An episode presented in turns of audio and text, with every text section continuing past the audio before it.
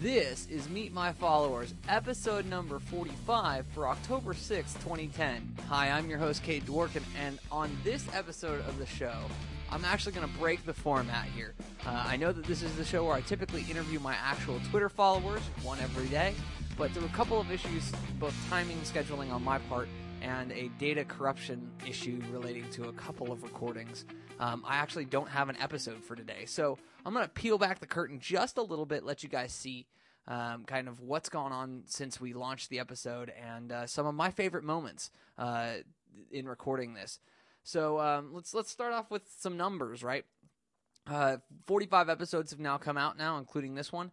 Um, as of the release of this, I am a hair short of having 2,000 episodes downloaded in just about two months. Um, so it's it, I, I, feel really really fortunate because you guys make the show right. I mean, without the show, it's me blabbing every day, and that's not interesting. Uh, you guys are interesting, and uh, thank you for the support that you guys have brought to the show. It just means the world to me. Um, you know, to sit here and think that you know every day I'm having somewhere between you know 42 and, and, and 50 people a day on average come in and listen to the show. It, it's it does mean a lot to me. Um, you know, and uh, it just is uh, something that I, I, find to be really, really humbling because I wasn't expecting that kind of success for the show this early on. I really expected for the first six months to be uh, me downloading and test downloading multiple times, the show guest, their friends, um, and um, possibly my parents downloading an episode. So, um, you know, to sit here and see the show having this kind of success this early on, it just is is really you know phenomenal. Um, you know, next up, I, I have to thank uh, the sponsors of the show, right? 140 and Solvate. Without their support, this show doesn't take off the way that it has, and and it doesn't get financed the way that it has been. So, um, you know, it, I've got to just give them huge, huge props. Um, you know, it, it's also additionally interesting to me that uh, you know this isn't just a, a while I focus very much on Phoenix, the Phoenix internet community. Um, it's not a show solely about Phoenix, and you guys can see that in the kinds of people who um, I have on the show: entrepreneurs, people who uh, are, are creating their own jobs, and and um, just very inspiring in their own respect. Right, very social media savvy. That stated, um, you know, Arizona is is a huge uh, central piece to uh, the listenership of the show. But that's not to say that this show doesn't have a global reach now. Um, you know, I've had you know folks on the website from 37 different countries, um, and so you know it's it's one of those things where I typically don't tell my guests that until after the fact because I don't care to freak them out. Um, but it's it's one of those where it's it's um, it's extremely humbling to know that I'm putting out content and it's it's literally getting worldwide attention. Um, and that you guys are, you know, that interesting. That to me is the really fun part, where people literally all over the world are getting an opportunity to be introduced to you. So, uh, you know, going to start to point out some of the, the clips that I absolutely love, and and the first one here is from uh, my good buddy and and a guy who. Um, I guess you know he calls me his mentor, although I don't buy that. I look at him as a, a, a peer who's just you know a step or two behind me in some respects. Uh, Sammy Taggart uh, at GoSam, episode number five from August 11th. Uh, guys, enjoy or the way you build a brand online and on social media is by building a community. You can't start, I mean, you start out with nothing essentially, unless you're, you know, Kanye West and you join Twitter and get a couple hundred thousand followers in a matter of hours. But in the in the in the case of most brands, you start out with nothing, and what you have to do is you have to find, you know, current uh, current customers and consumers and fans of yours, and you have to work on building it. And it's really a process. Um, it's constant interaction. It's finding every person talking about your brand on Facebook, on Twitter, and and sending them a message. I mean, if you are Coca Cola, uh, find someone talking about enjoying their last Coke and reach out to them. There's no reason not to respond to anybody and everybody talking about your brand. Um, and I think that that's one of the biggest, uh, you know, one of the biggest things that most brands miss out on is that actual interaction, that day to day, building a relationship with your customers. Um, and I think, like I said, it's a process. You're, you know, you're working towards a goal. Social media is not a sprint; it's a marathon. That's something Gary says over and over again, and something that's really true. Because if you work towards a superficial goal like making money, or um, you know, making money is the number one goal I think of most brands. If you work towards that goal too soon, you're just going to fail. You have to care about what you know about your your your your brand in the first place and about the people that care really do care about your brand and and in the end fuel your brand. So um, I think that you know the biggest lesson is never taking for granted who really uh, makes your brand powerful, and that's your fans, and um, and getting to know them on a on a more personal level. That's the real benefit, I think, of social media. Sure, and and I mean, we recently had a back and forth via blog about kind of the idea of marathons, right? Um, yep. You know, it's it's it was definitely one of those where you had you know your statement and i knew exactly where your thought process was and i could right. leverage the fact that you either were a little tired when you were writing it or that you right. know things were you didn't link the the major thesis of, of sam's post was that you know you got to remember about the long term you really have to you know think about what your long term strategies are and uh, the big hole that he left wide open that I just could walk right through and kind of just jab him in the side was the fact that you got to bring those huge goals down to daily activities. Yep. Uh, and so that was that was a fun little back and forth. But let's talk about uh, you know you've worked with these two teams right, the Jets and and the Nets, who are on complete opposite sides of the spectrum. Where you know one had a great season and one had one of the worst seasons in the NBA's history right? Sure. So, I mean, does that affect their ability to create community as or interact with their community as you see from, you know, kind of the outside consultant and kind of helping these brands figure out how to do it?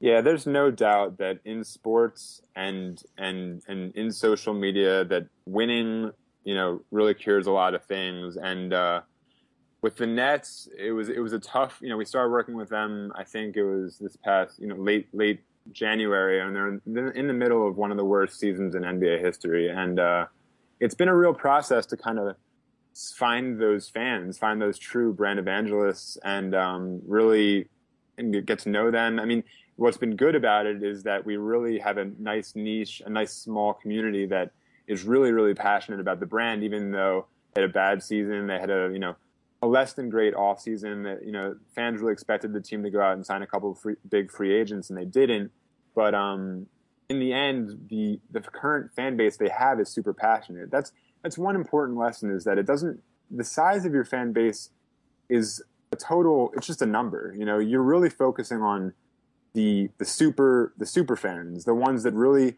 are there through the thick and thin the ones that want to interact and communicate on a daily basis. I mean i know uh, specific uh, Twitter users and Facebook users by just by watching what happens on the Nets wall because they're constantly there, coming back and supporting the team. Um, on the other hand, the Jets have a really, really, really strong, big, passionate fan base because they wanted a big winning winning streak last season. Um, they hired a new coach last season, uh, and you know when we when the, when they went on that winning streak, we saw a clear um, a clear uh, you know positive correlation between their wins and the, the fan base going up. But I don't necessarily think, again, the numbers went up, but I don't necessarily think that it was a sign of the way, uh, the passion of the fans that were there. I think that from day one, um, through the things I talked about earlier, mm-hmm. the constant content creation, the constant back and forth between the brand and the fans, and the involvement of players. I think from a sports standpoint, involving your players, they're the number one asset of any sports team. So do as much as you can to get them involved. Um, but I think that the the passion of, of, the two communities that we have, mm-hmm. even though the numbers are very different, I think that the passion is there on both sides, and that's really what you're focusing on. You really want to get get a really nice core of passionate us- users because if you have a million fans and only you know three percent of them are active, then what's it matter? I'd rather have you know 80% active fans and only have 20,000. So Sammy is one of those guys who I severely respect. He's uh, our conversations are always a high point for me, and uh, I look forward to getting his IM messages every day, asking how how I'm doing, and he's just he, he's a guy who really cares, and it shows in the way that he handles himself in business, and the way that he handles social media, and the and the way that he's helping big sports teams understand how to use some of these tools. He's insanely smart. If you didn't get a chance to listen to that episode because it was extremely early on, please go back and download episode number five. Uh, he's someone who, like I said, I greatly respect and I think that a lot of people can learn from. So connect with him. It'll definitely be worth your time. This next segment is actually from a guy who gave me one of the most humbling compliments that um, I- have had uh, in the last year. Um, that was from Olivier Blanchard at the Brand Builder. Uh, he said he said something on his blog that really kind of caught me off guard. Right when he was trying to promote the episode and help me out, um, he stated that I had missed my calling and that I should have been a radio host or a television uh, presenter. And um, you know, I wasn't expecting that at all when I did the interview with him. Um, he's someone who I respect immensely and uh, think the think that he understands so much of marketing and and, and brand management and, and then therefore uh, social media because those things are just extensions uh, into kind of the personal one to one basis for large companies. So uh, here's a clip from my interview with Olivier. Sure. Well, you know, the, the, the ROI discussion has been kind of like one of the big things uh, that that people always ask me about, and uh, and I don't think I've really figured this out. I mean, to me, ROI is simple. You can look it up, you know, Google ROI uh, by itself, and, and you'll find a very simple equation, which really touches on on the the cost of the dollar value of an investment, and then the dollar value of a gain, uh, and and the relationship between the two essentially gives you that return. So. Um, when it comes to social media, though, for some strange, bizarre reason, uh, a lot of you know quote unquote social media experts or gurus or however you want to call them have decided that uh, social media ROI was going to be something different, and and it's been kind of bizarre. And and so about a year and a half ago, you know, I was I was working mostly on you know setting up best practices for social media programs and and how to actually build them, and I, I came across this this problem, uh, especially on Twitter and, and and on in the blogosphere, of people tr- essentially completely misunderstanding uh, the relationship between ROI and social media and, and creating new versions of it that made absolutely no sense and these crazy outlandish equations and calculators that were based in not at all in reality. And and I realized that there was a huge issue that that I hadn't really touched on yet, which was that when companies reached out to their marketing partners or to social media quote unquote experts, uh, advertising agencies, PR firms, marketing firms, and asked them about the ROI of social media, they were not getting the answer they expected. They were getting answers about engagement, about conversation, about followers, about a lot of, of different metrics, but they weren't getting an answer that addressed their, their return on investment question, which was if I invest $100,000 in this program, you know, on salaries and tools and whatnot, what am I going to get out of it? Or how am I going to measure success?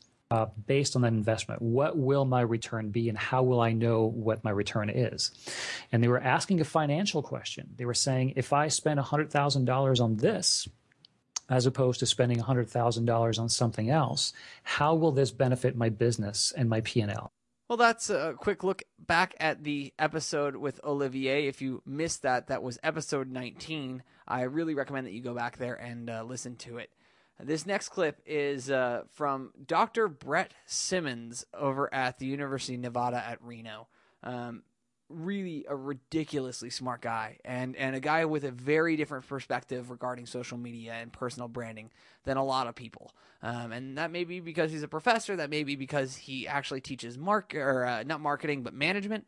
Um, and, uh, you know, he's one of those guys who, uh, once again, I want to sit down with in a room at some point because I think that that uh, he can make me better in a single conversation.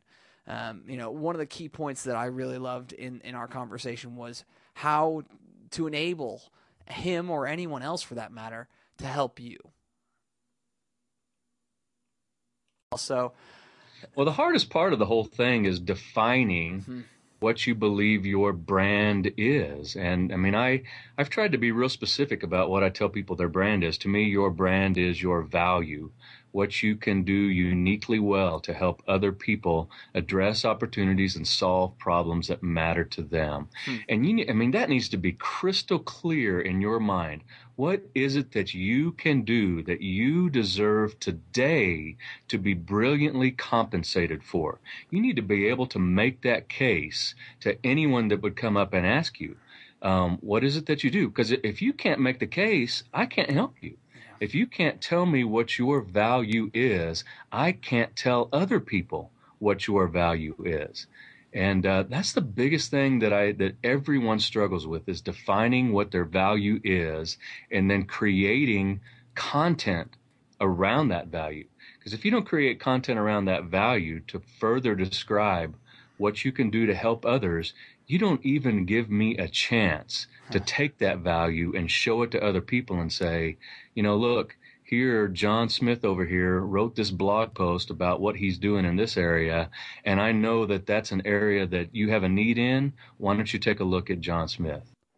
Well, guys, that just about finishes up this episode of the show. I hope that you enjoyed taking a quick look back at some of uh, my favorite interviews and, and points through here, and that you enjoyed getting some stats on the show because. Um, you know, it doesn't happen often enough that podcasters kind of release what their audience is and and and um, treat their audience with the respect that I, I have for each and every one of you. Um, you know, sometimes it's just eyeballs, and you expect people just to kind of um, just be an audience and sit quietly.